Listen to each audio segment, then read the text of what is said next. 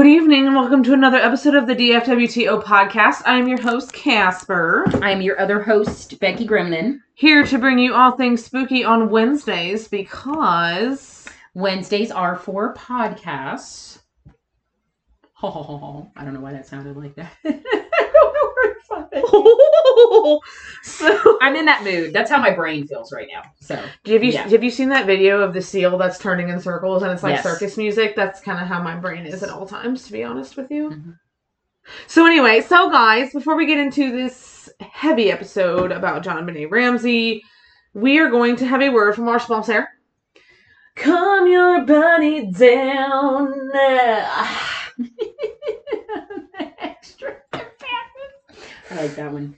That was my That was a good Jonas Brother Um, slash. I don't know. I always love how it's the Jonas Brothers. It always comes out the Jonas Brothers. Um, Ew. So guys, uh there was some like weird okay, so we have a full moon coming up in case you guys didn't know. So that always means weird glitches. We and- also have a retrograde coming. which is great. can't wait. Um so there were like all kinds of glitches yesterday on Etsy and on my Instagram. So I highly apologize if anybody logged on to either one and there were technical difficulties. There was a lot going on. Um everything as of everything should be fine now. Everything's been fine today as far as how everything's working. Orders are completely open. Um, so if anybody wants to order now, everything is open um, to shop. Next week will be the start of the sale. Um, since you guys saw that uh, this past weekend, the weekend before, I was out of town. So um, now everything's open, and then we're going to have kind of like a what would have been a Labor Day sale next week. So that'll be Monday. I'll post about that. Otherwise, everything um, is Calm Your Body Down on Etsy or Instagram. Thank you guys. Please tell me why Dance Monkey just popped in my head. I don't know. Dance with me, dance with me, dance with me. Oh, oh. You and my husband love that song, and I, I guess I'm like of the unpopular. Danielle hates that it, too. Oh, okay. So I'm not. The She hates one. her voice. So I'm not the only one. I actually like it. I think it's a bop. Anyway, I don't know calm why. your body down. Uh, to each their own. I think that's just how Dance that with me, works. dance with me, dance with me. Okay, so you guys. Um, before we get into it, even though this is sad too, sorry guys, um, but it does pertain to the horror community. Um, I have not finished it yet. My husband and I haven't. Only such a heavy show, and now it's just going to be heavier. Um, if people haven't been aware, anybody that's a Lovecraft Country fan, um, that was just so important to the Black community and the horror community. It was so great. Uh, again, we're going to finish it, I promise. Um, non horror related, if you were a fan of The Wire, that show is incredible. Um, Michael K. Williams is no longer with us. Uh, that just so I just wanted to put that out there. Um, that was somebody I feel that was very important, not only just to the community, to to just that was an actor that had a lot. He will forever remain one of the greatest um, character actors of our time, and uh, it's just a real loss. And uh, you know, anything that pertains to the horror community, I'm going to throw it out there because Lovecraft Country is an incredible show, um, but it is so heavy. That's why I know it's usually like my husband and I usually don't have a problem binging shows that we really, really like. It's just this one, it's like you got to take an episode at a time. You have to like take an episode, have like a week to recover, and then take another episode. oh, you mean like is- Handmaid's Tale? It is so fucking. you talk about oh triggering. Oh my god! Well, because it deals with a lot of racism. Like I think one of the first episodes is literally about a sundown. sundown Oh no, town, like both so- both shows Well, yeah, in their both- own both way very their triggering. own ways are extremely triggering. so yes, it's basically the same thing. You have to like take a week off and then Like go you to the can't next binge that episode. shit. No, no, you can't binge Lovecraft Country. You- There's no way you could do it. Um, but yeah, I just wanted to throw that out there. Um, so it was me for a it's minute. terrible. Rest in peace to his family. Um, and just you know, it was just a big loss to the community. It completely caught me off guard. I just Yeah, sincerely sucks. R.I.P. and you know my condolences to the family um, and his friends because that was a that was a hit. Like Twitter and Instagram are blowing up with you know, people in the horror community that knew him, that loved him, and that was very sad. Well, and it's just been even crazier that there were just a lot of it just seemed like that whole this whole past weekend it was like drug death after drug death after drug just don't do drugs kids okay Just say no. Unless it's safe stuff from mother earth and you have a prescription or it's legal in your state or you're just getting it from a trusted source and it's safe for you and you know you're doing it somewhere safe and you know you're going to be groovy after you do it. All that you guys know what i'm talking about. All the other stuff. Don't just don't just don't do it it nothing good comes from it it's not worth it, it it's just it's just not worth it it's just it's never worth it so just don't just don't drugs are bad kids Just say no. drugs bad okay drugs bad My knee. for any South would Park, also like to South say- Park fans out there. That was the chair. that was not my butt. Drugs bad. Drugs are bad. All right, my dudes, let's get into this terribly sad episode. Um, Yeah, this is so this we're going to be talking about JonBenét Ramsey and the the cold case of um that because it's still unsolved. Of course, you know we're going to talk about theories and all that. Uh, we have our own theories, which I'm pretty sure we have the same one. Um, so I remember seeing Mike commented on Twitter, and he goes, she, "Her face was everywhere when that happened." He's like, "I remember that." Um, so JonBenét, Patricia Ramsey, born August 6th of 1990, died December 26, 1996, was an American child beauty queen who was killed at the age of six in her home in Boulder, Colorado. A long written ransom note was found in the home, and her father John found her body in the basement of their house. About seven hours after she had been reported missing, missing. Um, so she the case her death was ruled a, a, homicide a homicide. Good lord. I mean i guess you could call it a homicide. Her death was ruled a homicide and the case generated nationwide public and media interest in part because her mother patsy herself a former beauty queen had entered JonBenét into a series of child beauty pageants this crime is still unsolved and remains an open investigation of the boulder police department um, the police initially suspected that the ransom note had been written by Patsy and that the note appearance of her body, JonBenét's body, had been staged by her parents in order to cover up the murder. In 98, the police and district attorney, both said that her brother Burke, who was nine years old at the time of her death, was not a suspect. JonBenét's parents gave several televised interviews but resisted police questioning except on their own terms. In October of 2013, unsealed court documents revealed that a 1999 grand jury had recommended filing charges against the Ramseys for permitting the child to be in a threatening situation. John and Patsy were also accused of hindering the prosecution of an unidentified person who had, quote, committed the crime of murder in the first degree and child abuse resulting in death, unquote.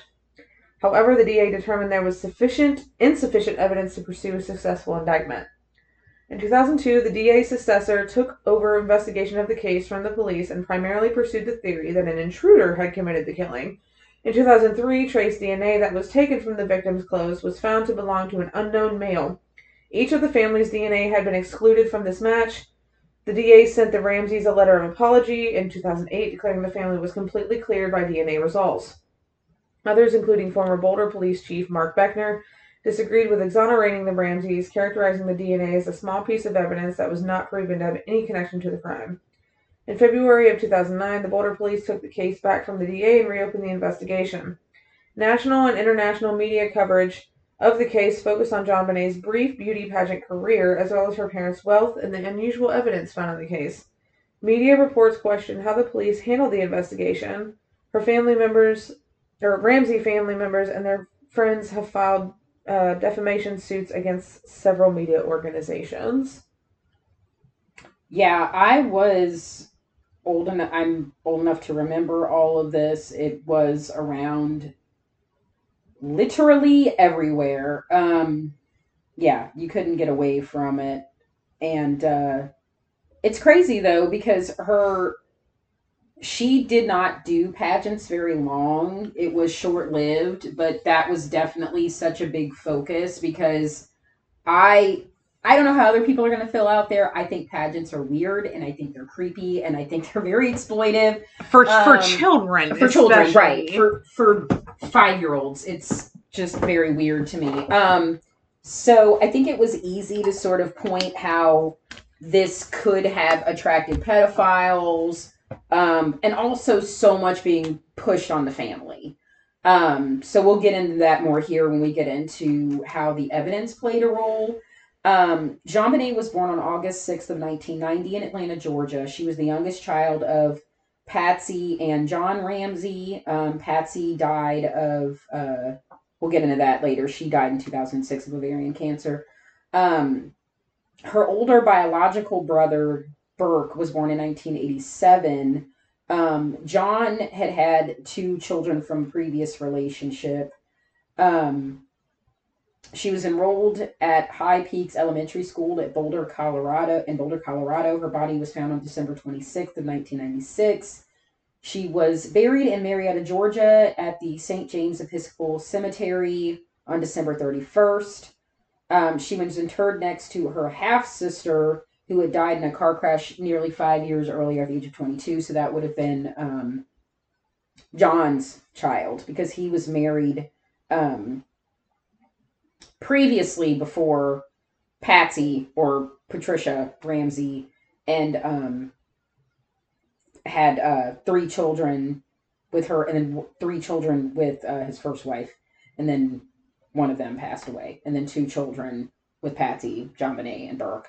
Um, Here's just in case I story haven't mentioned, because there, of yeah, a man named Ramsey. just in case people get confused because there were so many because there were so many kids. So, um, and just to give a background on the on the parents, John, because they did live in a very affluent neighborhood in Boulder, Colorado. They had money. John was a businessman um, who was the president of Access Graphics, a computer software company that later became a subsidiary of Lockheed Martin. Uh, his first marriage that I mentioned ended uh, in divorce in 1978. Um, besides the child that passed away, like I mentioned, he has two adult children, a son and a daughter. Um, in 1991, when uh, him and Patsy were married, they moved to Boulder, where the headquarters of his company was located. Uh, Patsy um, had previously been in pageants, so she entered JonBenét in a variety of beauty child beauty pageants in Boulder. She won titles such as uh, America's Royale Miss, Little Miss Charlevoix, Charlevoix, Little Miss Colorado, Colorado State All Star Kids Cover Girl, and National Tiny Miss Beauty. She's Um, beauty and she's grace. She's a miss, you know. I'm sorry. Fucking Miss too hard not to. I know it's too hard not to. So great. Um, JonBenét's active active role in child beauty pageants and Patsy's reported pageant mom behavior reported by the media after the murder. In the summer of '97, approximately six months after JonBenét's death, the Ramseys moved to a new home in Atlanta after a summer uh, retreat at their vacation home in Charlevoix, Michigan. Um, and again, like I mentioned, uh, Patsy died in 2006 of ovarian cancer. She was buried next to JonBenét. Um, so now digging more into the evidence of the case. According to statements that Patsy gave on December 26, she realized that her daughter was missing after she found a. Now, mind you, this is very, very atypical in cases where there's a ransom note. This ransom note was two and a half pages long. This is very unheard of in cases like this. Um, she found it on the kitchen staircase. Also, where she found it was really weird. The Um, kitchen staircase. I was just. That's like not. This house was fucking huge too. By the way, Right. People can Google. Uh, they they did something like even trying to change the address of the house, like they did with the Amityville, Amityville house, house, and they yeah. still can't sell it. So it's and it's a again huge house, very affluent neighborhood in Boulder, Colorado. But anyway, um, really weird place where they found this really weird ransom note. It demanded um, $118,000, which just so happened to be the exact amount of a prior bonus that John just got um, the previous year for Christmas. Um, investigators looked into several theories behind the dollar amount, considering that it could be employees of John's company. They also considered the possibility that the ransom note referenced Psalm 118 and spoke to religious sources to determine possible re- relevance. Uh, the ransom note was unusually long, like I mentioned. The FBI told the police that it was very unusual for the note to be written at the crime scene. So they believed that it was staged because it didn't, they did not have any fingerprints except for Patsy's and the authorities that handled it, and because it included really unusual marks like exclamation points and initialisms. The note practice draft were written with a pen and notepad from the Ramsey home. Now, I was aware of all of this. This was this is bringing back memories of things I read about the case. The Colorado Bu- Bureau of Investigation, the CBI, reported that there are indications that the author of the ransom note is Patsy Ramsey. However, that evidence fails short of a definitive conclusion. Michael Baden or Baden, I'm, I believe it's Baden. I apologize if I'm uh, misenunciating that. A board certified forensic pathologist. Uh, he's consulted on a million cases, so I've, I'm very well familiar with this name. He said that he had never seen a note like this in his 60 plus year experience. He did not think it was written by an outside stranger. I've always said the same thing. That fucking ransom note is weird. Where it was found was fucking weird. Um, a federal court ruled that it was highly unlikely that Patsy wrote the note, citing six certified handwriting experts. The court bemoaned the existence of self proclaimed experts without credentials trying to wrangle their way into the case by accusing Patsy without scientific bias. Um, I mean, again, this whole the crime scene was botched to hell and back, so that will that'll go into the more into the case as well. So this is the initial 911 call and when JonBenét was found. The only people known to be in the house at the time of JonBenét's death were the immediate family, Patsy, John, and Burke. The ransom note contains specific instructions against contacting police and friends, but Patsy telephoned the police at 5:52 a.m. She also called family and friends. Two police officers responded to the 911 call and arrived at the Ramsey, Ramsey home within three minutes. They conducted a cursory search of the house, but did not find any signs of forced entry. Officer Rick French went to the basement, came to a door that was secured by a wooden latch. He paused for a moment in front of the door but walked away without opening it. French later explained that he was looking for an exit route used by the kidnapper, which the closed inside peg ruled out. JonBenét's body was later found behind that door. With her still missing, John made arrangements to pay the ransom. A forensics team was dispatched to the house. The team initially believed that the child had been kidnapped, and John, JonBenét's bedroom was the only room in the house that was cordoned off to prevent contamination of evidence. Not the whole house, just her room, mind you. Right. No precautions were taken to prevent contamination, again, like I said, in the rest of the house. Um, friends, advocates, family minister, everybody just came traipsing through the house, destroyed all types of possible evidence. Uh, Boulder detective Linda Arndt, Arndt, Arndt that's what we're going with, arrived at about 8 a.m. with the goal of awaiting the kidnapper's instructions, but there was never an attempt by anyone to claim the money. Um, by 1 o'clock, Detective Arndt asked John and Fleet White, a family friend, to search the house to see if there was anything amiss. Not the police, the dad and a friend. Okay. Okay, that, because, right.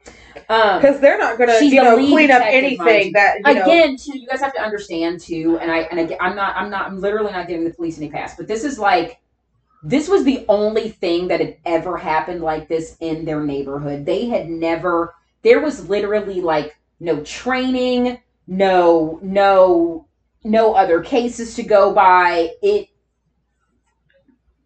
it they they it's it's not only was the case itself botched the police literally had no idea what they were doing. And a lot of police do not like to admit A, when they're wrong, or B, when they don't know what the fuck they're doing.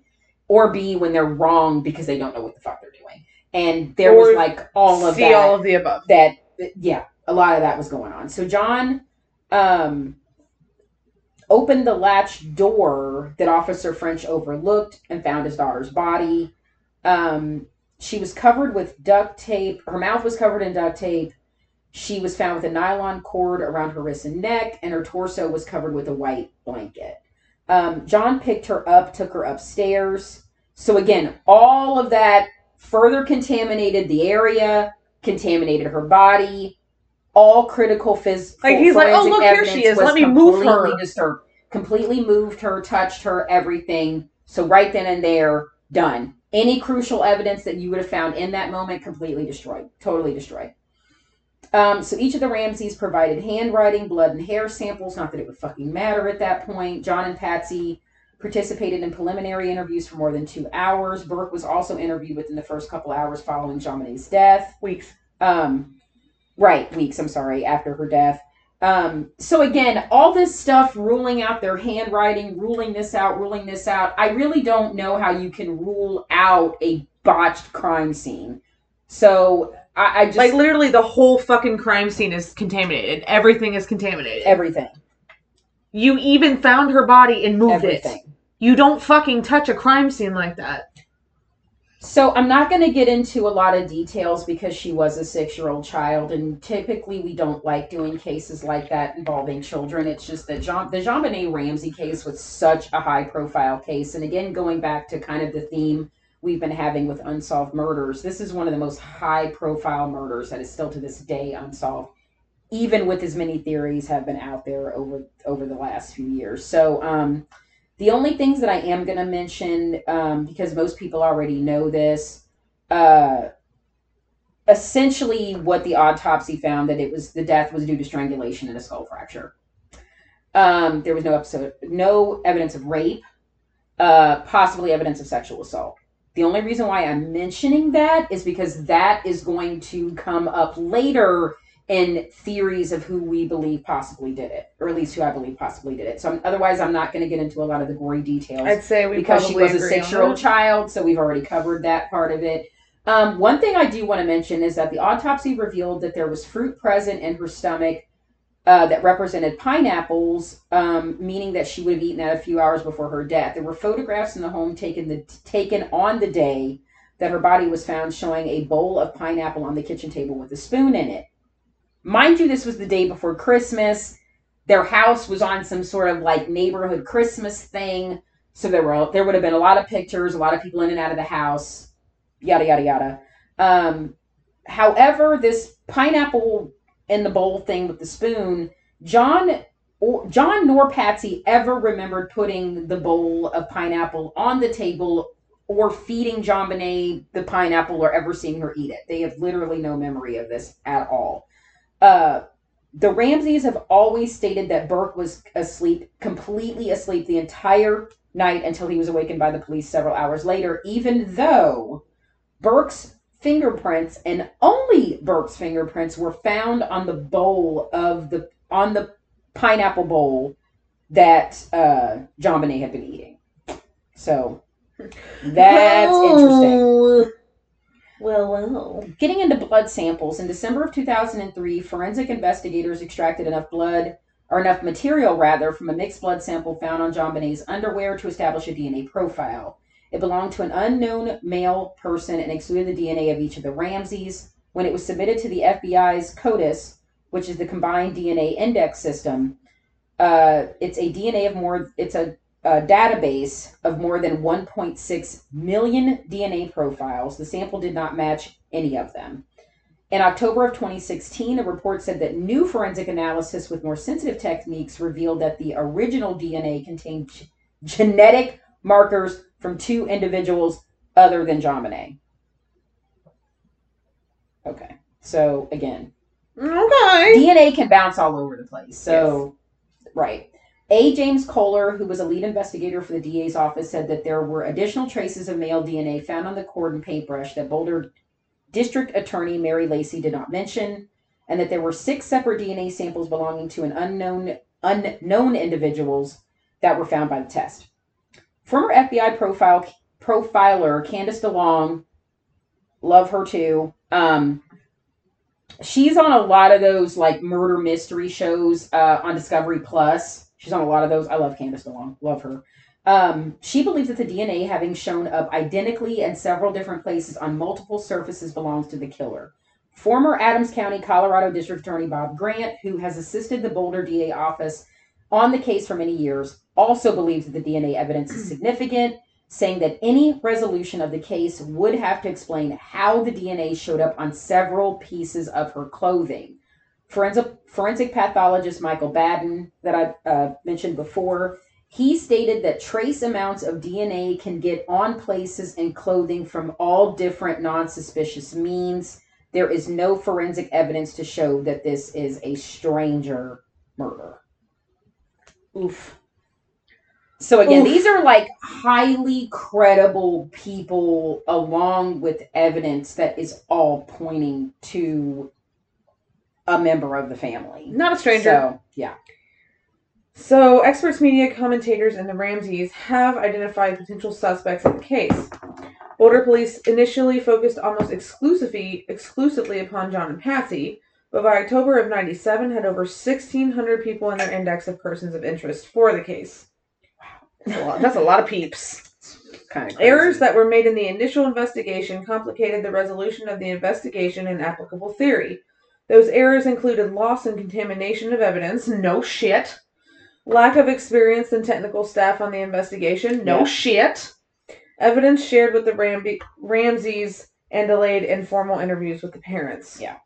Lou Smith was a detective who came out of retirement in early 97 to assist the Boulder County District Attorney's office with the case. In May of 98, he presented his findings to the Boulder Police with other staff members of the DA's office, including that the evidence pointed away from the Ramseys. They were unable to successfully challenge the police department's belief that the Ramseys were guilty. The DA's office sought to take control of the investigation. Due to the animosity between the police and the DA's office, the pressure to obtain a conviction, Colorado Governor Roy Romer interceded and named Michael Caine. I'm sorry. I, every time I read that name, I'm like, Michael Caine, no. I know. That's Alfred. You're like, no, He not him. he failed. He failed. I failed. Bitch, I cried so fucking hard. God, that movie. Um, Michael Kane, K A N E, has special prosecutor to initiate a grand jury. Two of the lead investigators in the case had op- opposing views. Both Lou Smith and Steve Thomas ultimately resigned. Smith because he believed the investigation had incompetently overlooked the intruder hypothesis, and Thomas because the DA's office had interfered and failed to support the police investigation of the case. A grand jury was convened convened beginning September 15th. Ironic. That is today. yeah. Uh, September 15th, 1998, to consider indicting the Ramseys for charges relating to the case. In 99, the grand jury returned a true bill to charge the Ramseys with placing the child at risk in a way that led to her death and with obstructing an indiv- investigation of murder, based on the probable cause standard applied in such grand jury proceedings. But Boulder County District Attorney Alex Hunter did not prosecute them because he did not believe he could meet a higher standard of proving guilt beyond a reasonable doubt that is required for a criminal conviction. Basically, what the grand jury was trying to indict the Ramseys for was obstruction of justice. Basically, saying that it was not necessarily saying that they murdered their child, but that it was their fault that their child died and that they were trying to obstruct the investigation. So they were an obstruction of justice means that you're doing whatever you can to disrupt the investigation, whether that be destroy evidence, protect uh, witnesses, intimidate witnesses, um, just just any number of things. Um, so, and and really, I don't know how you could have them obstruction of justice. I don't know what more they could have done worse than what the police did in that investigation. that Nobody was doing- the whole thing. I mean, Everybody was obstructing Um, just justice. could I buy with what I believe that the Ramseys that it was basically their fault? Yes. yes. But again, here is the biggest problem. And this is exactly what happens in so many cases like this. Going back to what to why the DA at the at the time decided not to prosecute. If you cannot meet the standard of proving guilty beyond a reasonable doubt, don't even try it. You're you're wasting time, you're wasting court hours, you're you're wasting taxpayer dollars. A lot of cases don't get tried because there just really isn't enough evidence. And when you're going to do a, a murder case or a death case, if you're doing any type of case where someone is responsible for someone, where you're trying to prove, whether by murder or whatever, that someone is responsible for someone else's death, that te- you you need so much evidence. Sometimes it can even be made up. We've seen that happen. But I mean, even this one, there just there just wasn't enough evidence. I think it was really easy to point the finger. There was a I will say there was a lot of circumstantial evidence, Mhm. but You're still not going to get anywhere. at least that. one way that this was a good DA is that he didn't because bad DAs, even if there's a mountain of circumstantial evidence, they'll still take that to trial, and that doesn't always gives you give you a conviction of guilt beyond a reasonable doubt with circumstantial evidence, even if there's mount even if there's Mount Everest size mountains of of it, it that doesn't always secure you a conviction. Um, so or a ruling, I should say, of guilty. Uh, yeah. So, um, you know, I mean, this is a good this is a good district attorney because he didn't waste people's time. Uh, I know a lot of people don't want to hear that because there's a lot of people out there that think they're guilty. I think they're guilty indirectly, but um, this is a sign of a good DA because he knew that he he knew that he wasn't gonna you know if we're if we're if they're not if we know that we aren't gonna get a guilty verdict then what's the point right. i mean Yep. that just you got you got to play both sides. I hate i hate the devil's advocate Yeah. thing. I hate playing both sides of the sword. I fucking hate doing that shit. But but you have to especially in stuff like this because you don't want to waste people's time. Because here's the other thing too. If it gets if it get if you get a not guilty verdict then if real evidence comes up later that prove they did do, did do it then you got double jeopardy. You can't convict them again. Hmm Oops. So He didn't want that to happen either. So right exactly 100% Mary Lacy, the next Boulder County District Attorney, took over the investigation from the police on December 26th of 2002. In April of 2003, she agreed with a federal judge who said on a 2002 libel case that evidence in this is in the suit is more consistent with a theory than that an intruder murdered JonBenét than it was with the theory that Miss Ramsey did. On July 9th of 2008, the Boulder District Attorney's Office announced that as a result of newly developed DNA sampling and testing, techniques, touch DNA uh, analysis, the Ramsey family members were excluded as suspects in the case, and Lacy publicly exonerated the Ramseys. On February 2nd of 2009, Boulder Police Chief Mark Beckner announced that Stan Garnett, the new Boulder County District Attorney, was turning the case over to his agency and that his team would resume investigating it. Garnett found that the statute of limitations for the crimes identified in the 99 grand jury true bill had expired and did not pursue review of the case against the Ramseys. In October of 2010, the Boulder police reopened the cold case. New interviews were conducted following a fresh inquiry by a committee that included the state and federal investigators. Police were expected to use the latest DNA technology in their investigation. There was no new information gleaned from those interviews. It was reported in September of 16 that the investigation into JonBenét's death continues to be an active homicide case, per Boulder Police Chief Greg Testa. In 2015, Beckner disagreed with exonerating the Ramsey, stating exonerating anyone based on a small piece of evidence that has not yet been proved to even be connected to the crime is absurd. Preach. Mm-hmm. Um, he also stated that the unknown DNA from JonBenét's clothing has got to be the focus of the investigation at this point in time, and that until one can prove otherwise, the suspect is the donator of that unknown DNA. In 2016, Gordon Coombs, we'll go with Coombs Coombs or Combs um, a former investigator for the Boulder County District Attorney's Office, also questioned total absolution of the Ramsey, stating, We all shed DNA all the time within our skin cells. It can be deposited anywhere at any time for various reasons. Reasons that are t- benign. To clear somebody just on the premise of touch DNA, especially when you have a situation where the crime scene wasn't secure at the beginning, really is a stretch. Stephen E. Pitt, a forensic psychiatrist hired by Boulder authorities, said Lacy's public exoneration of the Ramseys was a big slap in the face to Chief Beckner and the core group of detectives who had been working on the case for years. I absolutely agree with that because the the whole fucking crime scene was so fucked up. Everything was so fucked up. Like, how are you going to exonerate an entire family just because of that? And the thing about touch DNA that is so which is why it's been so criticized is the fact that the reason why it's called that is because it only requires a very small sample. For example, skin cells left on the object after it was t- object or person after it was touched or casually handled or either from footprints. It only requires 7 or 8 cells from the outermost layer of the human skin. That's it. It's all it requires.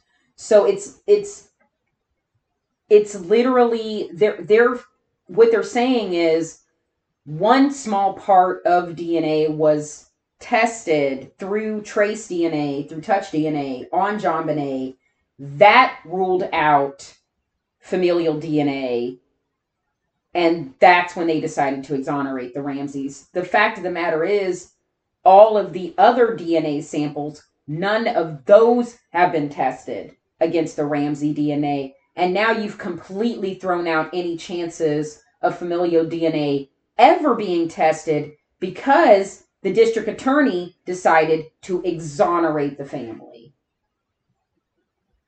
It's literally, I mean, what Michael Pitts, or what Stephen Pitt, I'm sorry, that forensic psychiatrist said could not have been more true. You complete it's it's like you spat in the face of these detectives that worked so hard on this case for years, for years trying to find out um, who killed this little girl.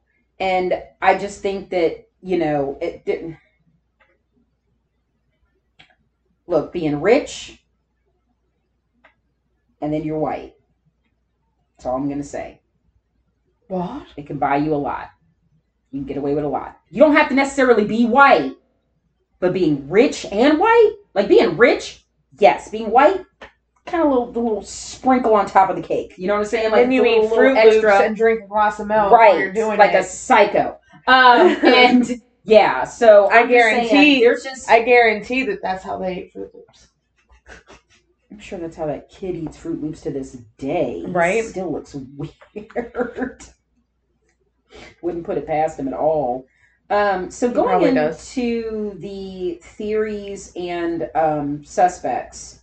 Um, now again, this is what Wikipedia mentions, not our own, but we'll of course get into that. Um, typically, the two theories based on JonBenét's death is either an intruder or a family member. So to go into the family member theory, Boulder, Boulder police initially concentrated almost exclusively on the parents, which is usually not out of the norm in cases like this. According to Greg McCrary, who was a retired profiler for the FBI, statistically, it is a 12 to 1 probability that a family family member or caregiver is involved in the homicide of child. There was no evidence of forced entry, but they did see evidence of staging, such as the ransom note. They did not find um, that the Ramseys were co- the Ramseys were not cooperative in helping to solve the death of their daughter. Um, they said that their reluctance was due to the fear that they would not be that there would not be a full investigation for intruders, and that they would hastily be selected as the key suspects. I would just like the to- Daily Camera. I would So just like they- to call bullshit on that. so that so their their reasoning for not cooperating is because they didn't want the case to be turned on them. They wanted to make sure it was turned on someone else. That makes absolutely no sense whatsoever. if it was the opposite, if you were actually cooperative, I if this if you me. start lying and become if- uncooperative, you're pointing the finger at yourself. I don't Yeah. know how you can see if you're otherwise. cooperative, like super cooperative, and you do everything that they ask you to do, and you're helpful, then they're not going to suspect you immediately. they could still possibly down the line, but Right. not immediately. Oh, you're not cooperating. Hmm. Hmm. Yeah, I mean that you're throwing up hmm. every red flag you can think hmm. of. Uh, yeah. One theory is that Patsy struck JonBenét in a fit of rage after she had a bedwetting episode and strangled her to cover it up, after mistakenly thinking that she was already dead. However, Patsy was not known for a history of uncontrolled anger.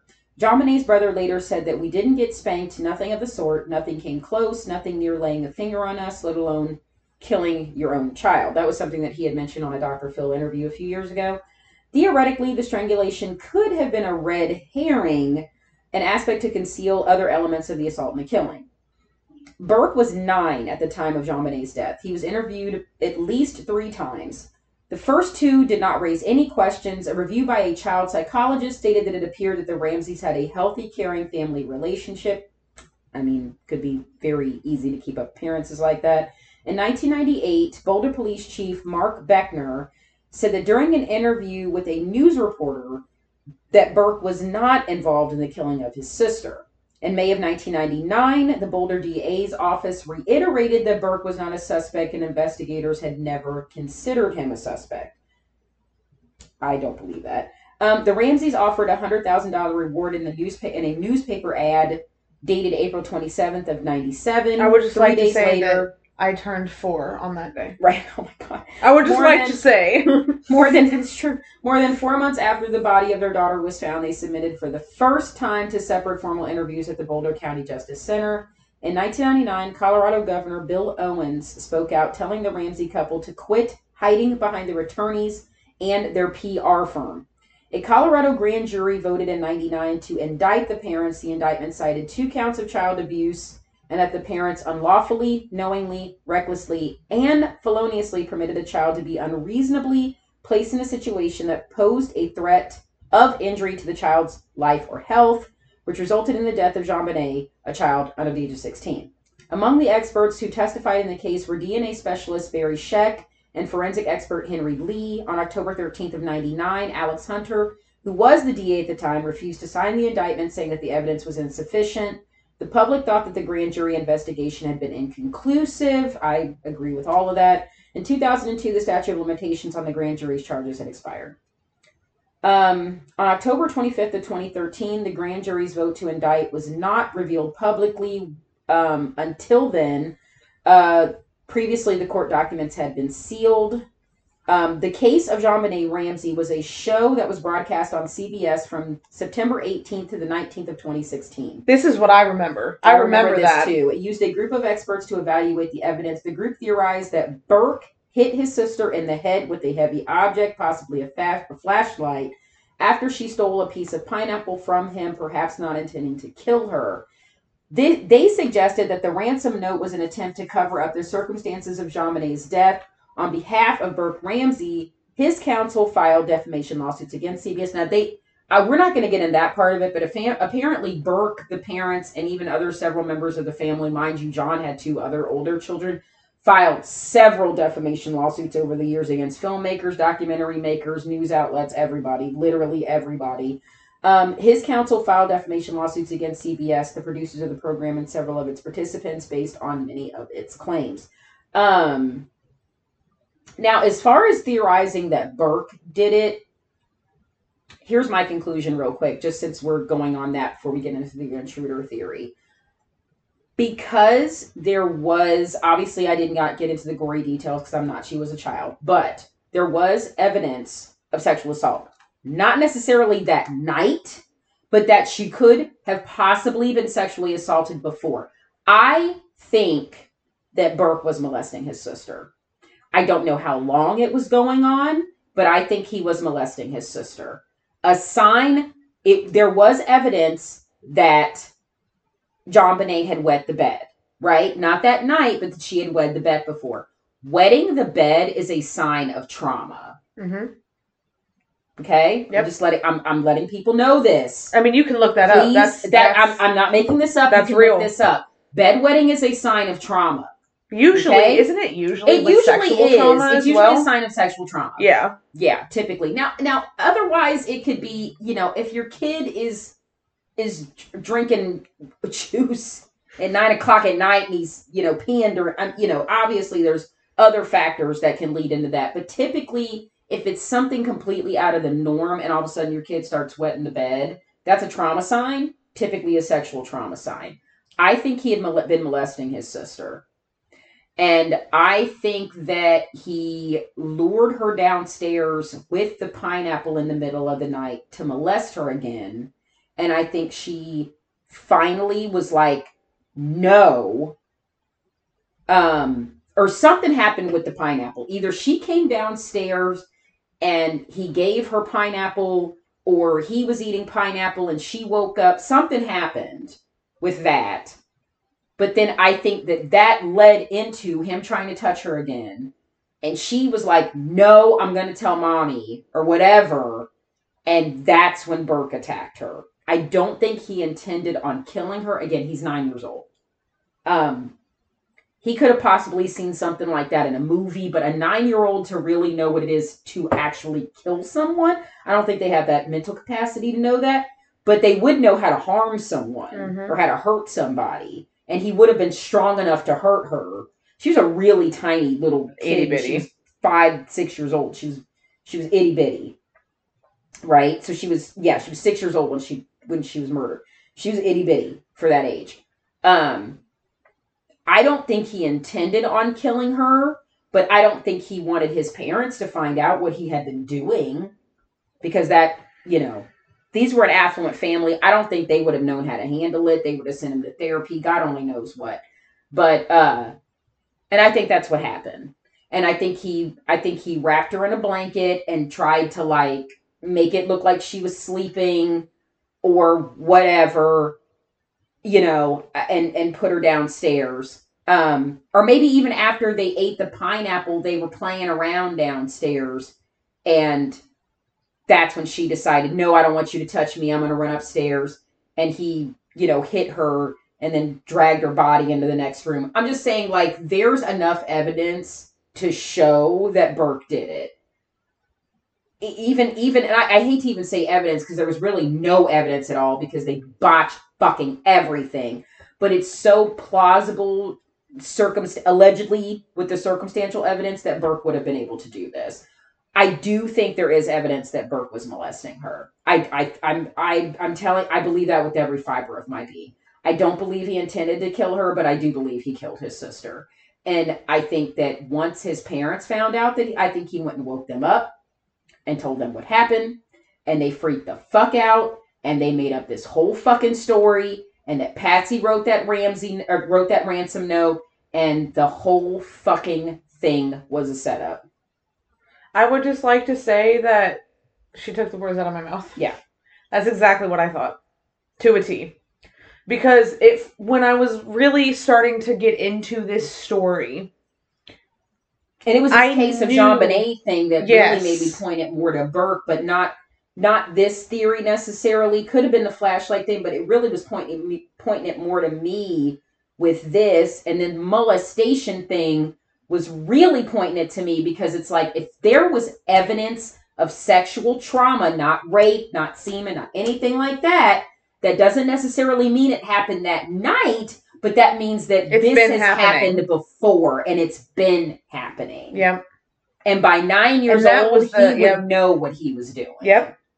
As far as molesting her. hmm Not intentionally to kill her, No. but to tell her, shut up, I don't want you to tell mom and dad what I've been doing. Like, you better not tell them.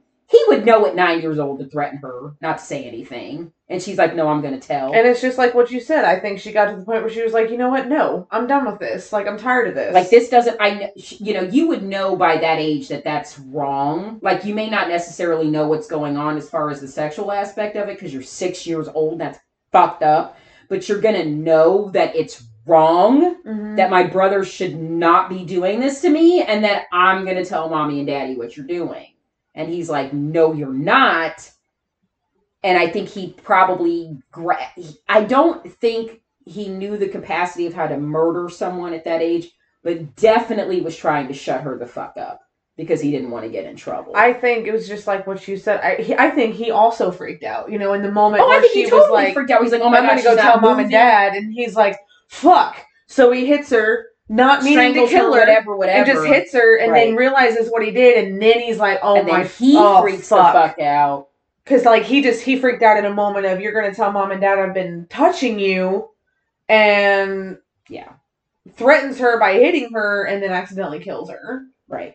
everything you just said was my I, exact like that was exactly what i thought happened because what really got me was the no rape but trauma just like you said, and I'm like, hmm. Wait, wasn't the brother like nine? Okay, some things are starting to make sense right now. So, And he would be smart enough to know.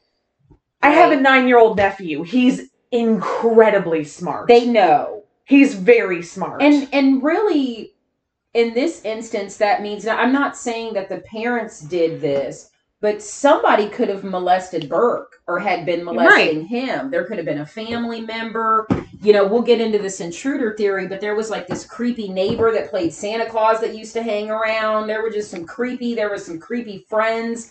Burke could have been could have very well been molested. And you know, typically that happens. Usually, a child that's that age, even though they know kind of what they're doing, they do what they're taught. Right. So he's Even if it feels wrong, right. maybe part of it feels right because you don't really know what you're feeling and there's no there's no shame in that because you have no idea what's going on to your child you, you don't you don't have no Right. fucking clue Which is probably So- another reason why the parents were like, "Shit, we need to cover this up because Yeah. he's a literal child." they they knew what would have happened if any of this would have pointed back to their son what would have ultimately happened with burke it, it's been he could have been tried as an adult at nine years old It has Mhm. happened Mm-hmm. they could have put a nine year old little boy in adult prison. So, you know, I, and I'm not saying that the parents, I, you know, who, again, I don't have fucking kids. I don't plan on having kids. I literally have no, I, and again, this is all allegedly speculation. I have no proof of this. I just want to throw that out there. I don't want anybody fucking suing me or coming after me. This is all allegedly Yes. in quotations. Everything we're saying is all allegedly. These are our own theories.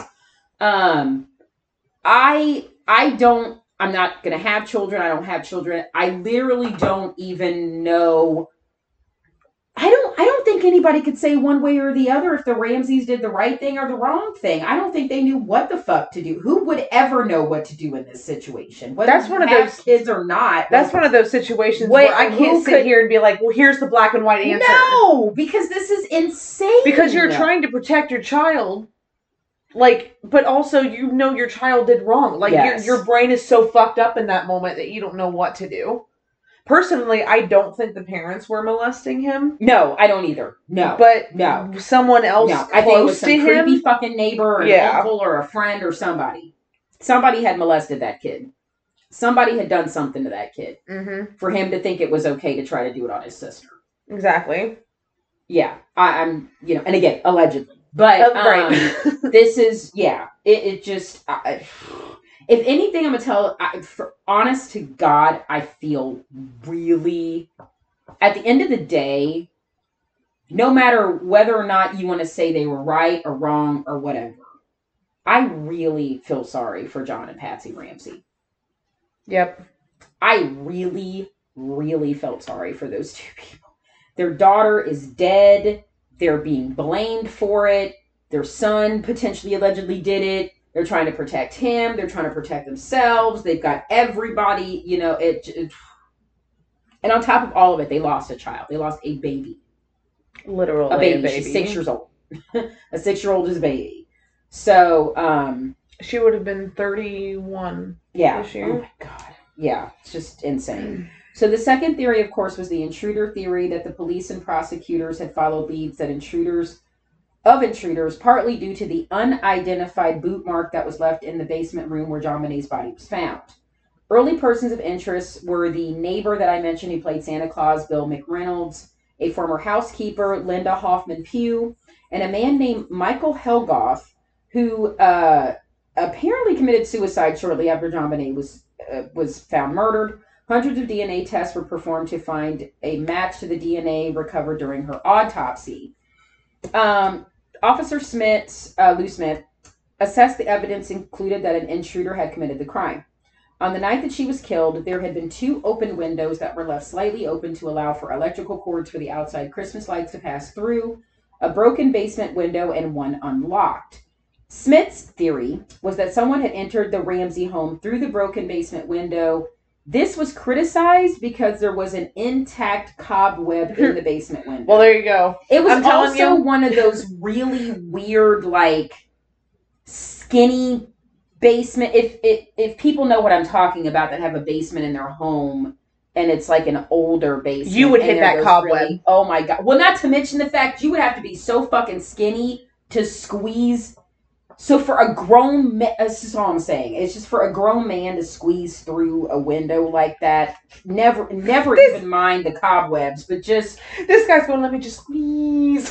let me just squeeze Oh my right there. god! You have to pull like a what was in the Santa Claus where they like shrink. We like T- Tim Allen like shrinks himself to get yeah, no. To, yeah, no, it just it's impossible. This wouldn't. And you're going to 100% hit that a cobweb. hundred, a hundred. Let me tell you. I make sure to hit every one that I come in contact with. So and with again, there was various cobwebs and different tracks of the windows, dust, debris, and everything, and literally none of that was touched. So that just blows the that blows that out out the window as far as I'm concerned. Um, again, but going back to Smith's theory that a sub, uh, an intruder subdued JonBenét with a stun gun. Um, again, there were no marks found on her body during. There's going to be marks on your body if you if you were hit with a stun gun. There was no marks on her body at all.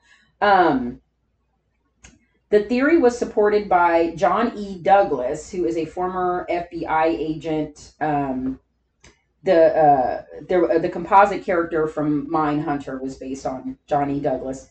Uh, he believed that somebody was actually that the Ramseys actually hired someone to kill her. I don't, even. I'm I gonna- know I'm gonna that. say I don't know about that. I, I trust John, I trust John Douglas, um, but I don't, I don't know if I buy that one. Um, he believed that the Ramseys were innocent. Uh, Smith, or I'm sorry, believed that the Ramseys were innocent. Smith resigned uh, on September 20th of 1998, five days after the grand jury was convened against the Ramseys. Uh, while no longer an official investigator on the case, he continued to work on it until he died of he died of cancer in 2010. Stephen, so many people died of cancer. I think this. I think again, pain and trauma like that. When it comes to something like that, I truly believe all that energy can tumors and all that shit. It just it's too weird of a coincidence that he died and then Patsy died in 2006. He died in 2010. Just too crazy.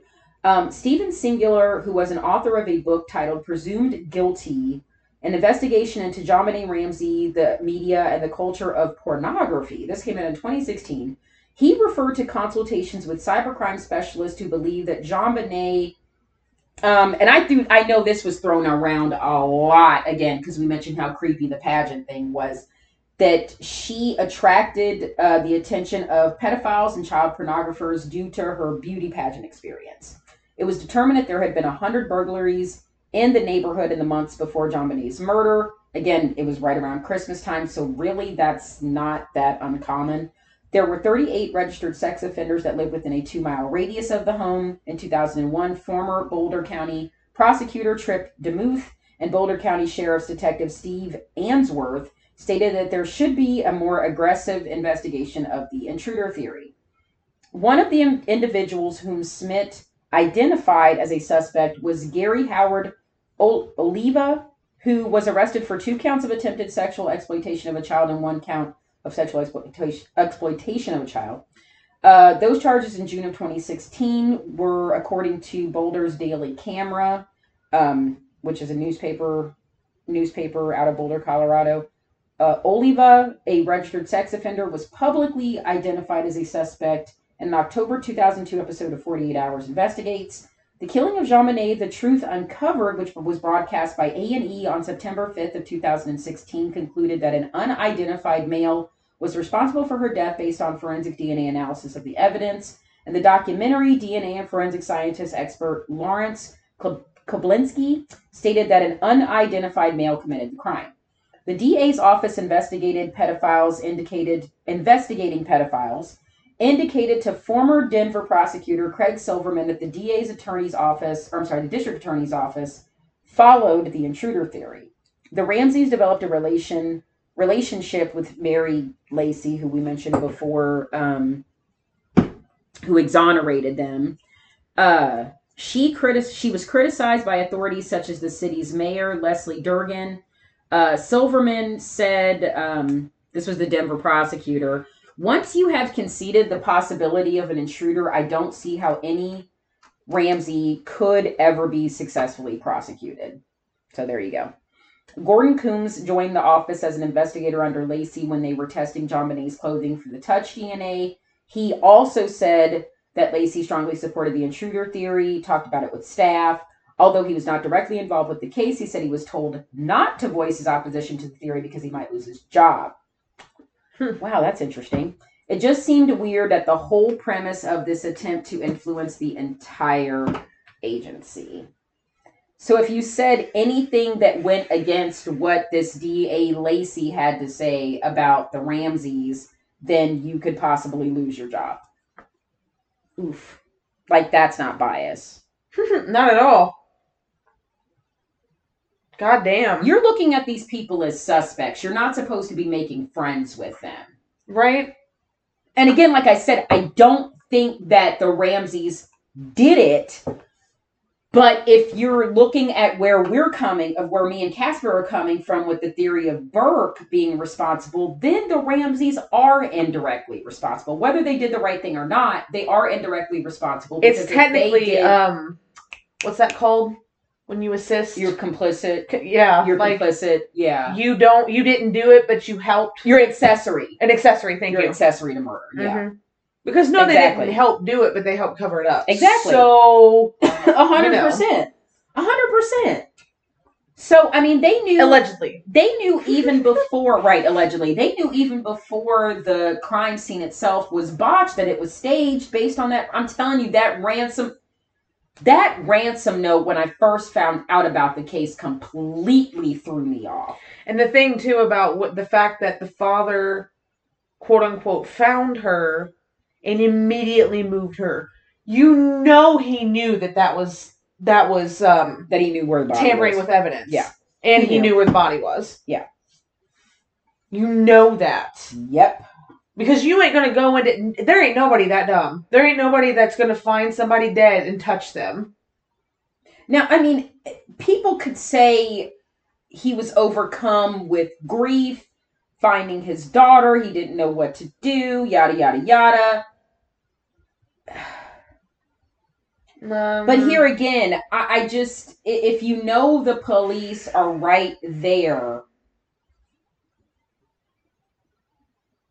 just go run and grab the police. Scream and go, oh my God. I See, my her." Reaction would have been like, "Oh my god!" Like I would have screamed or been like, "Oh my god, I found her!" I would then have the police would have came. Exactly. I would have been like, she's here, she's here, she's here, she's Not here. let me I just go quietly and pick up this child and and dramatically carry her up the stairs as I'm sobbing into the. I, I, I don't. It's just. all yeah, that should be. It's. like I mean, it's it's fucking again terrible anyway. staged. It's been. It was staged. Right. The whole thing was staged, Yep, allegedly. So allegedly. Alexis Valoran Reach, a 41-year-old elementary school teacher, was arrested in Bangkok, Thailand, on 15th of 2006 when she falsely confessed to murdering JonBenét. She had previously been known as John Mark Karr prior to coming out as a transgender woman. She claimed that she had drug, drugged, sexually assaulted, and accidentally killed her.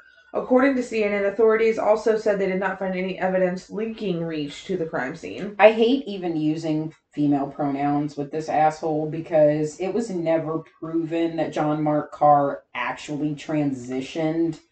Um, we'll get into it later, but a lot of this shit with him claiming to be a transgender woman was all a ploy. There, there literally has been no evidence since 2015 that he actually ever transitioned. So I understand the stance that Wikipedia is taking here.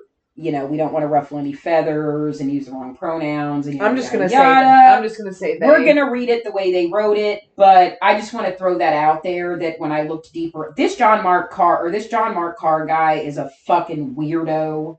There is something seriously wrong with this dude. I don't think he is in any way involved with JonBenét, but there is seriously something wrong with this guy. Seriously, something wrong with him. So I'll, I'll let Casper continue. But I just wanted to throw that out there in case people are like, what the fuck are they doing? This is the way Wikipedia has it written out. Um, this and this is all true, but like I said, there has been no evidence since 2015 that John Mark Karr ever transitioned. That was a name he gave this name. He legally changed his name, but there was never any evidence that he actually transitioned, went under any surgery or. And I'm not going to get into that with you. Well, they don't have to. It's still. I'm not going to get into that with motherfuckers. I'm just saying, in this guy's instance, since he's a piece of shit, um, there's no real evidence that he ever did anything. So I'm just saying, there you have to take into account that there are crazy people like this person that will make this shit up and not only do it for attention, but to do it to get away with nefarious shit or even do nefarious shit like this creepy fucking child sex cult shit he was into. So, Good God. yeah, this guy was insane. So in, I'm going to use the pronoun there. That there we go. In their confession, Reach had provided only basic facts that were publicly known and failed to provide any convincing details. Their claim that they had drugged JonBenét was doubted because the autopsy indicated that no drugs were found in their body. Right. DNA samples that were taken from Reach did not match DNA found on JonBenét's body either. On October 26th of 2006, Reach in an email to Bill Hammond. My phone just made a noise, and uh, okay. I was like, what the fuck was that? we both were like, it's just stare- okay, in case everybody was like, uh, what? We don't have a soundboard. That was I not think- supposed to happen. I think my phone just decided to throw in like a sound effect. I don't know. cool.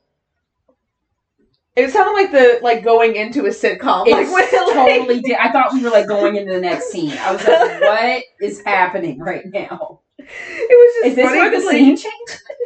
It's like I have no idea what happened. Paused and then There is we're like, no what? other app open. I don't I don't know. My phone is possessed. Okay. Um Back to regularly scheduled programming. so on October 26, 2006, reached in an email to Bill Hammonds of Bill List seeking a literary agent to help publish a manuscript that some might find controversial.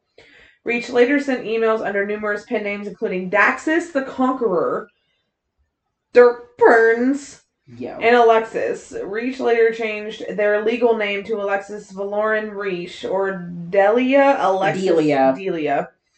Alexis Reach, according to Washington state driver's license, after coming out as a transgender woman. Where have I heard the name Delia before? On a movie or a TV show? Because it just popped into my head. yeah. When there was a catalog in a store called Delia's, but Delia is a name. That is a name. It's a name on a, a show, show. that I watched recently. And was like Delia. Anyway, I'm sorry, that just like triggered.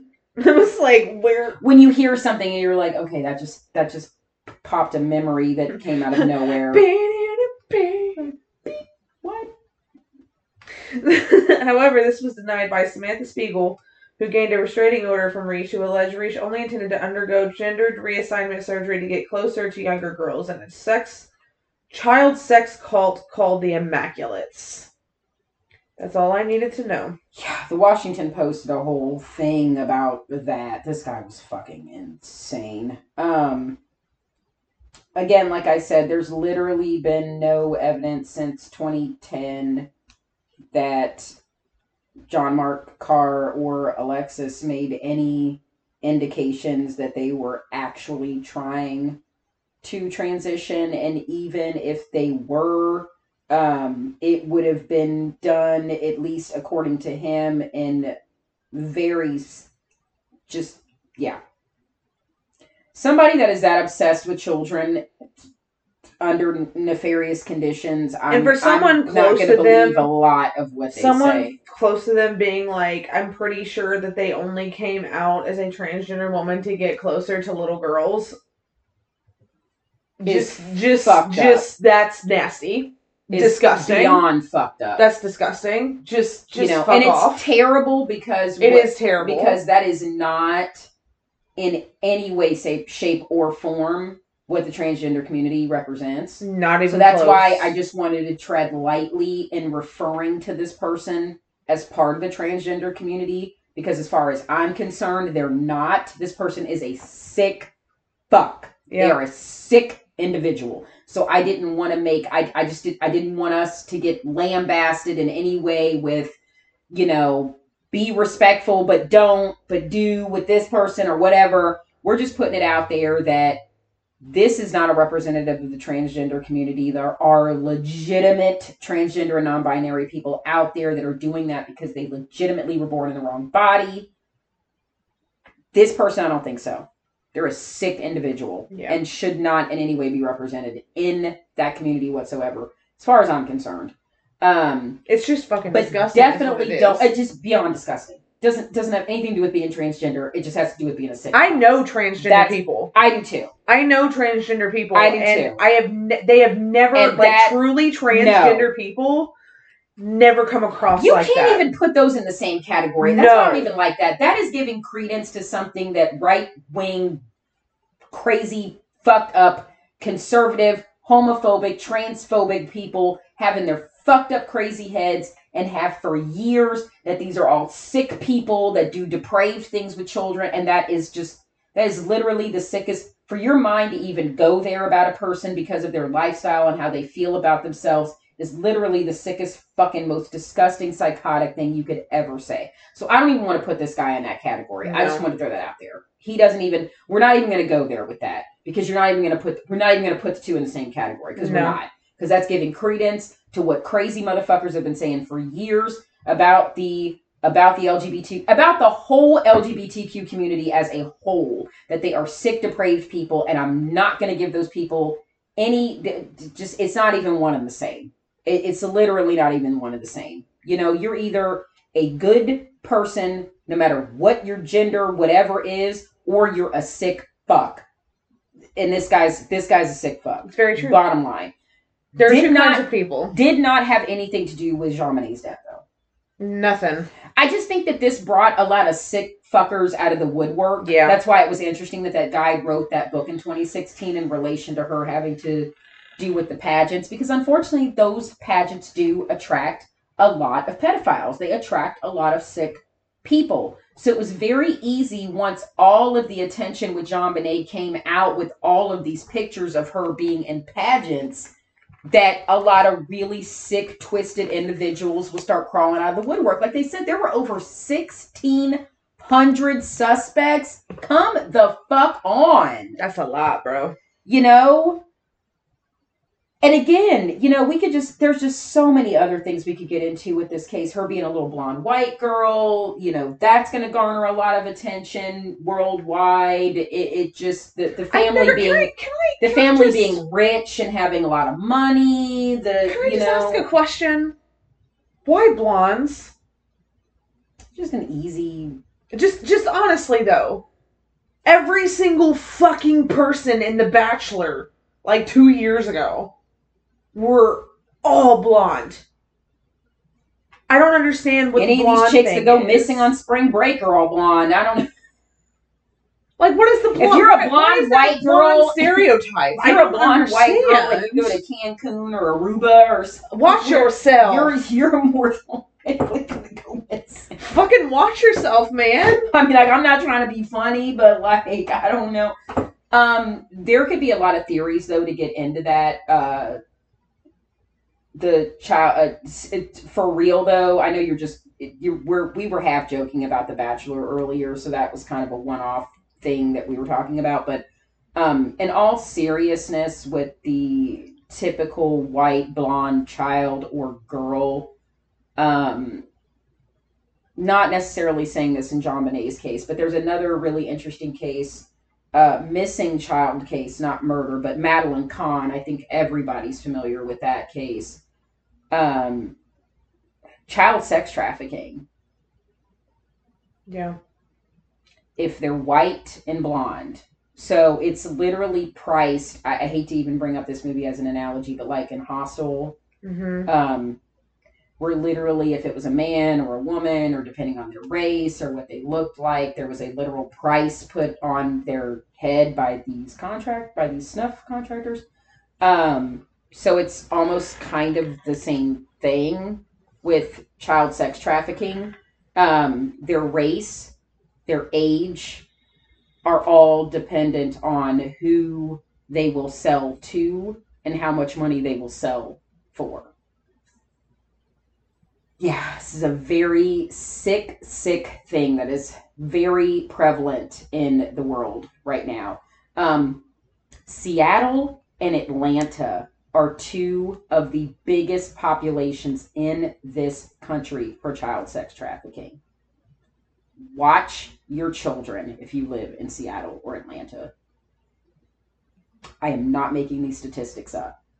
There are a lot of missing children from those areas. A lot. In Atlanta, especially, a lot of young black girls are just gone.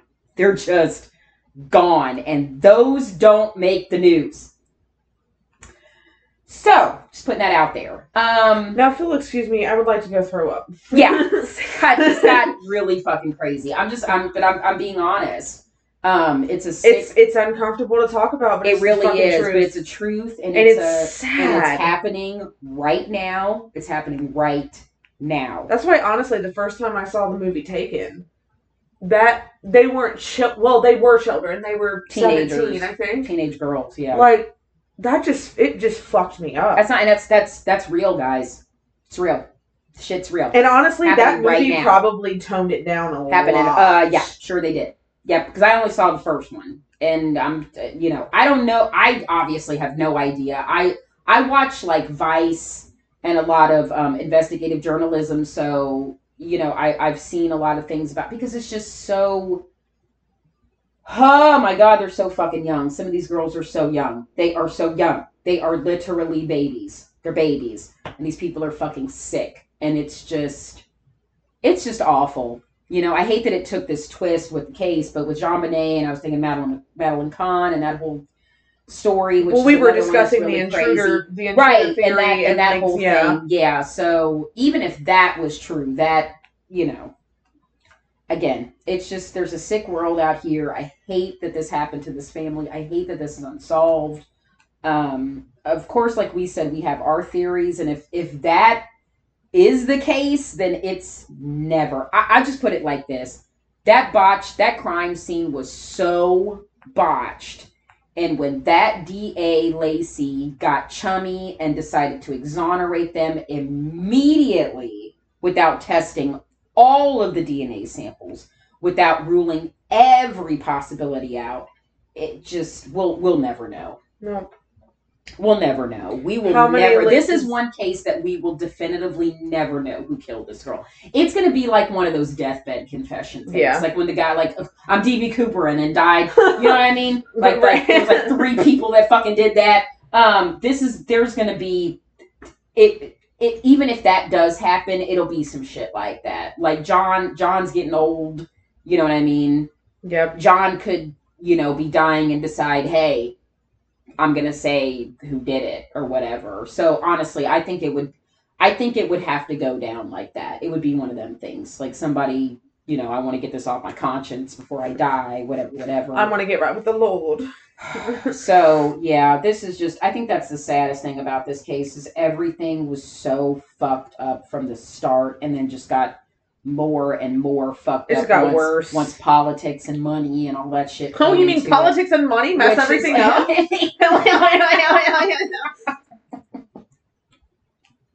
the world's a dumpster fire. Um, it's not, but it is. Let's just throw But it it's away. not. But it is. Let's just throw it away. Yeet. Um, It's the most wonderful time of the yeet. But anyway, guys, we know this was heavy. Um, we hope it didn't get too crazy. I I feel like everyone at one point was like, I need a drink. Like, oh my god, I'm done. I we tried to leave out as many gory details as possible because we know a lot of people were already familiar with the gory details of this case. They've been put out there a million times over since this happened. Mhm. So we didn't want to get into all that, but um, really more of the theories and just how botched this whole thing was, and just the sad fact of the matter that this was a six-year-old baby, and they will never, ever definitively know who took her life. And um, she was a beautiful little girl. She's gorgeous. She was very cute. No six-year-old deserve. I mean, you're six. You don't even. I, that just. my niece even- is six. that's what I'm saying. You know, If I, someone, I swear to God, I have would, three I nieces. would just, I have I would three nieces. She has three. Well, I have, I have four nieces and a nephew, and you have four. Uh, I have three, three, nephews, three and a nephews niece. and a niece. And yeah, I, I j- no. you know, you don't even want to think about it. Just just a child in general. If you have any type of soul, you just the the to fathom anything happening because you know Like children Squidward. Oh please, I have no soul. um children and animals. It's like And old know, people, and like elderly Those are the most innocent. Yeah, elder abuse and all that crazy shit. Um, the most innocent of the world. It, it's just so hard to believe and hard to fathom and even grasp any of it because it is so sick and depraved to hurt people that are that are innocent like that. So, um, you know, rest in peace to JonBenét. Uh, I don't want to say I hope you guys enjoyed because I hate nobody ever enjoys listening to these, but um you know, we just we we hope maybe we kind of gave you some new information, maybe gave you other ways to think about the case, maybe gave you some some uh documentaries to watch if you guys have never seen any programs or any of the specials about that. There are so many out there.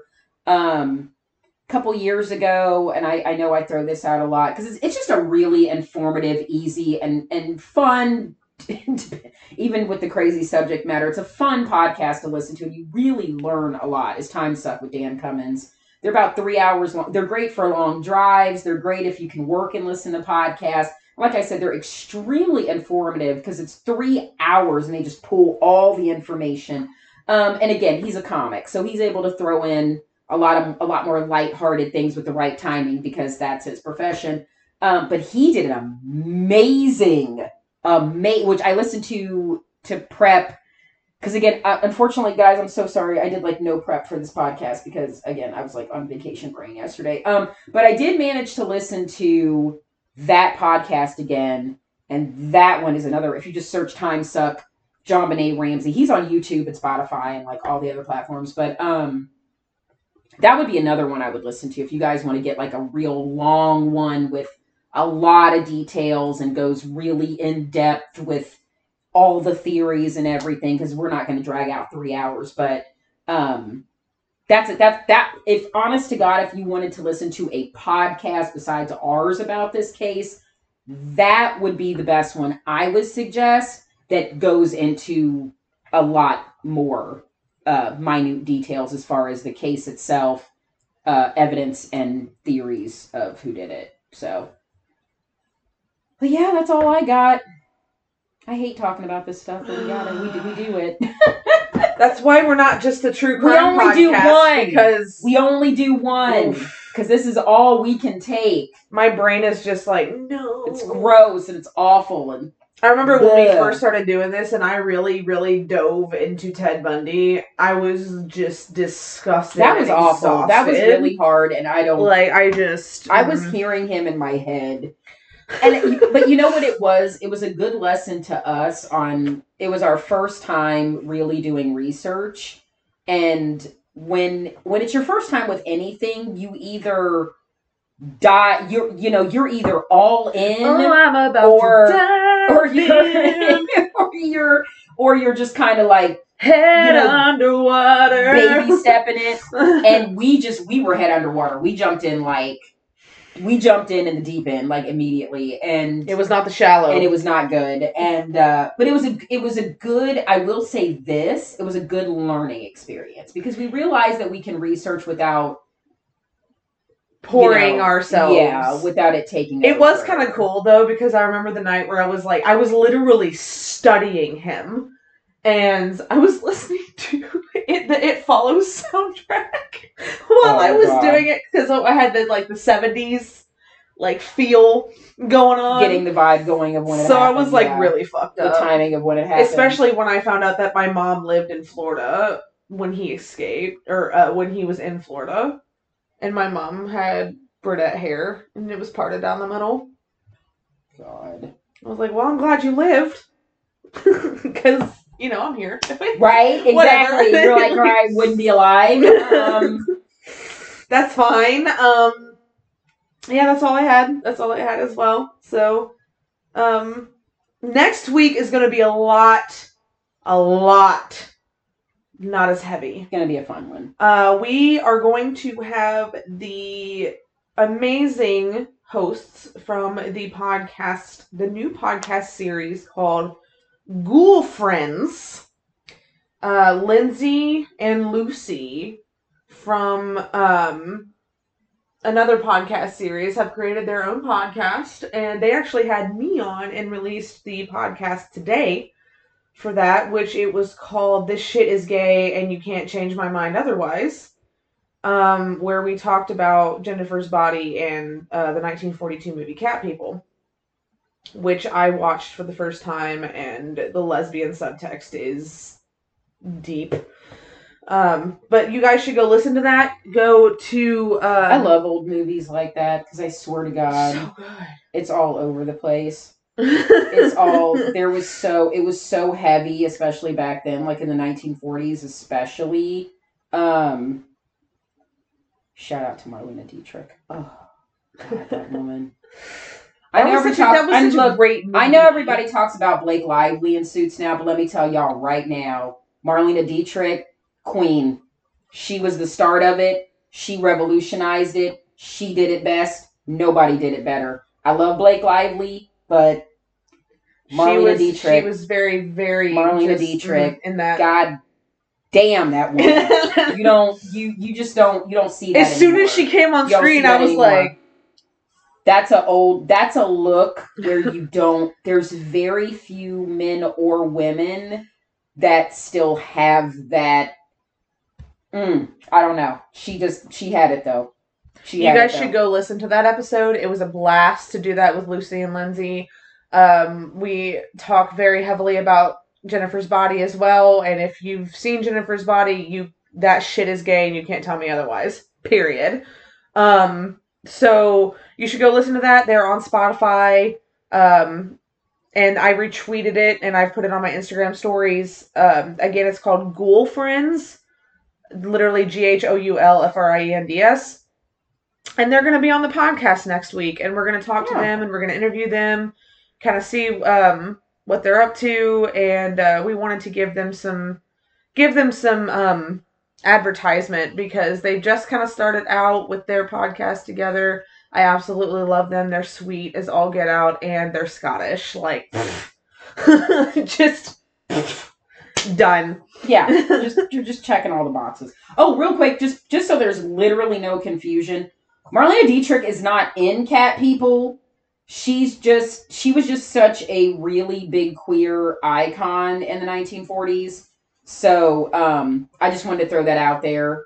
Uh even though obviously she wasn't out it just it was- No. pe- people knew she was. Um but cat people is worth a watch. I just wanted to throw that out there. There was just she amongst other actresses amongst other movies like cat people everything in the 1940s just had so there was just a lot of queer subtext there was a lot of gay things there was a lot. on. there was just a lot especially with women especially with women so it yeah this, simone simon is the name of the girl that was in it yeah she's the star of the film Yeah. but yeah i just this is this is still just it, watch anything with marlena dietrich in it but definitely watch cat people this movie is incredible It I was. I had never seen it before. i've and, seen it And when I watched it, literally, even the first sentence on the first, like the first screen, I was like, "This is gay."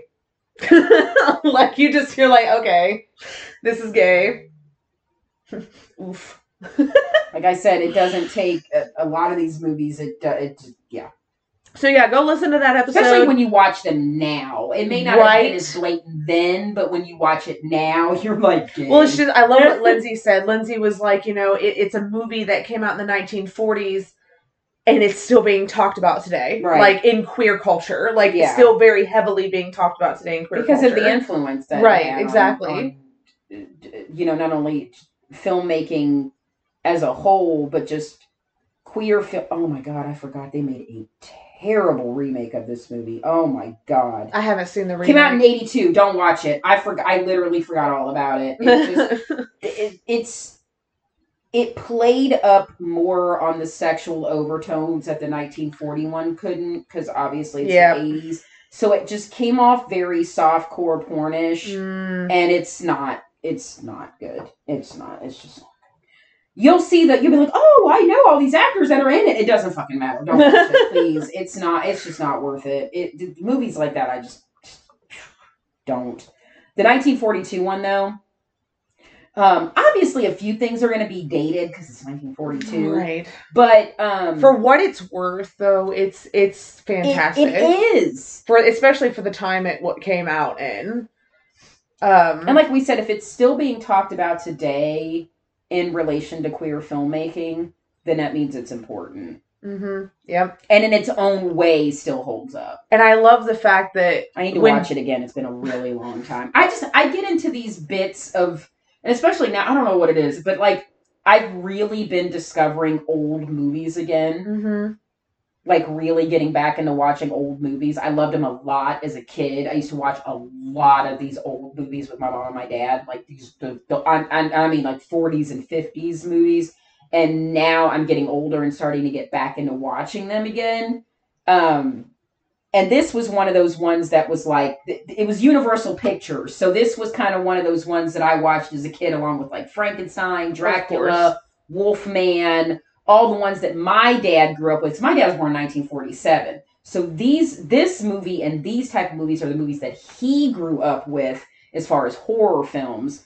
So now I'm kind of falling back into watching them again from when I watched them when I was a kid, and this was one of them. And I may not have gotten I didn't really get as much of the subtext then as I did when I watched it later, which which was st- still been a few years ago. So I do need to revisit it again.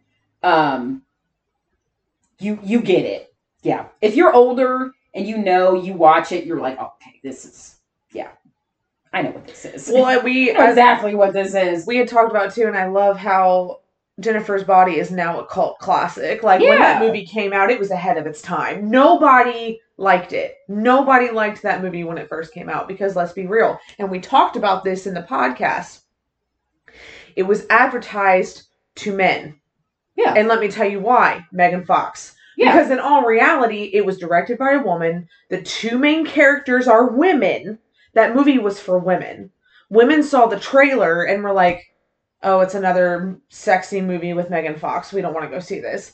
That's why it got shitty reviews. None of the women went to see it. All of the men went to see it and they were like, what the fuck is this? And the men were mad.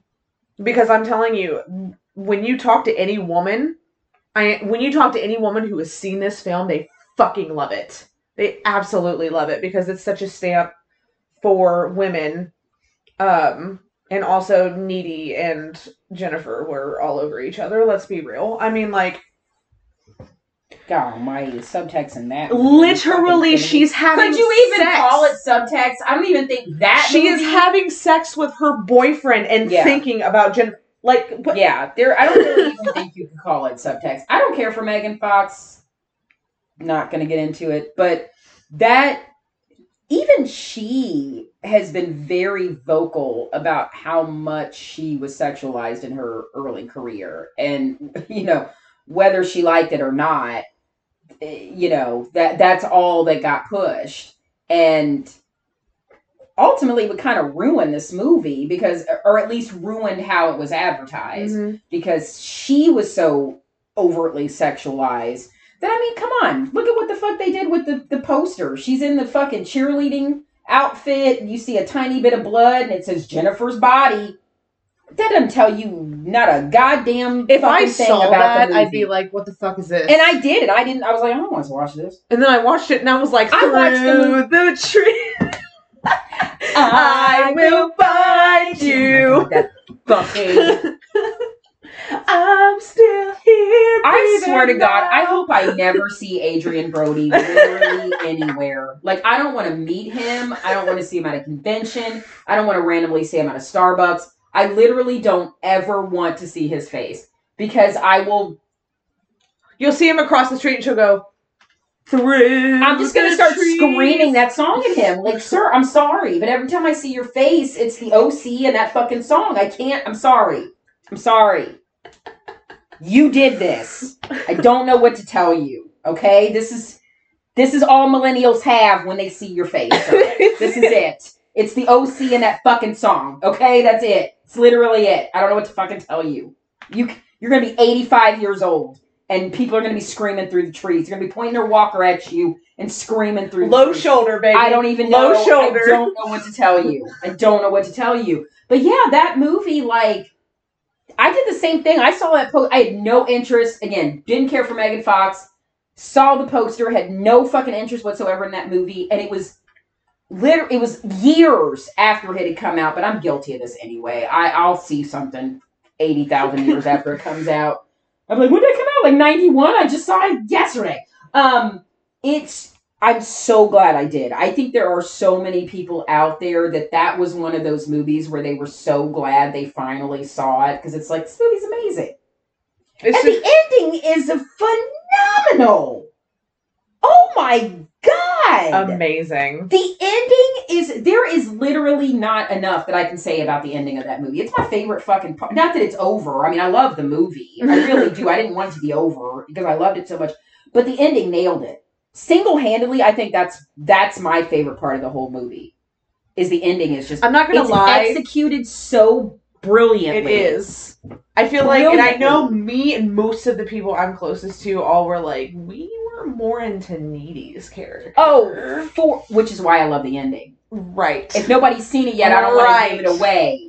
Amanda but Seyfried is a You're god. yeah. If you didn't love her by like the middle of the movie, by the ending, she is literally the only character you give a fuck about because she's yeah.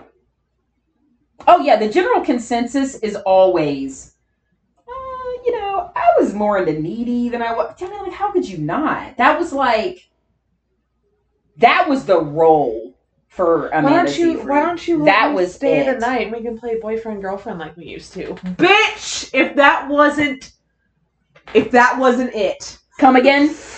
no, really. please. I mean, please. Because actually, to be honest with you, Don't guys, make me beg. The first Um. thing that drew me to that film was the kissing scene because because and no. gay. Because I was young and I looked up lesbian kissing scenes on Of YouTube because who did. didn't? Who didn't? I'm I because thank you, thank you, um, Wild Things. So of course, because of Um, Wild Things, I was like, I want to see more of this, and that was the top scene that kept coming up and everything, and I was like, this is fucking amazing, and um, that's how I got turned on to the movie. Was that scene? And Lucy was cracking me up because she goes, honestly, that's my favorite scene. I was like, toe thumbs, but yes. I hate to say, I hate that she even got that moniker, but it's it's It didn't matter. That scene was hot as fuck. Like I It don't I don't care what anybody says.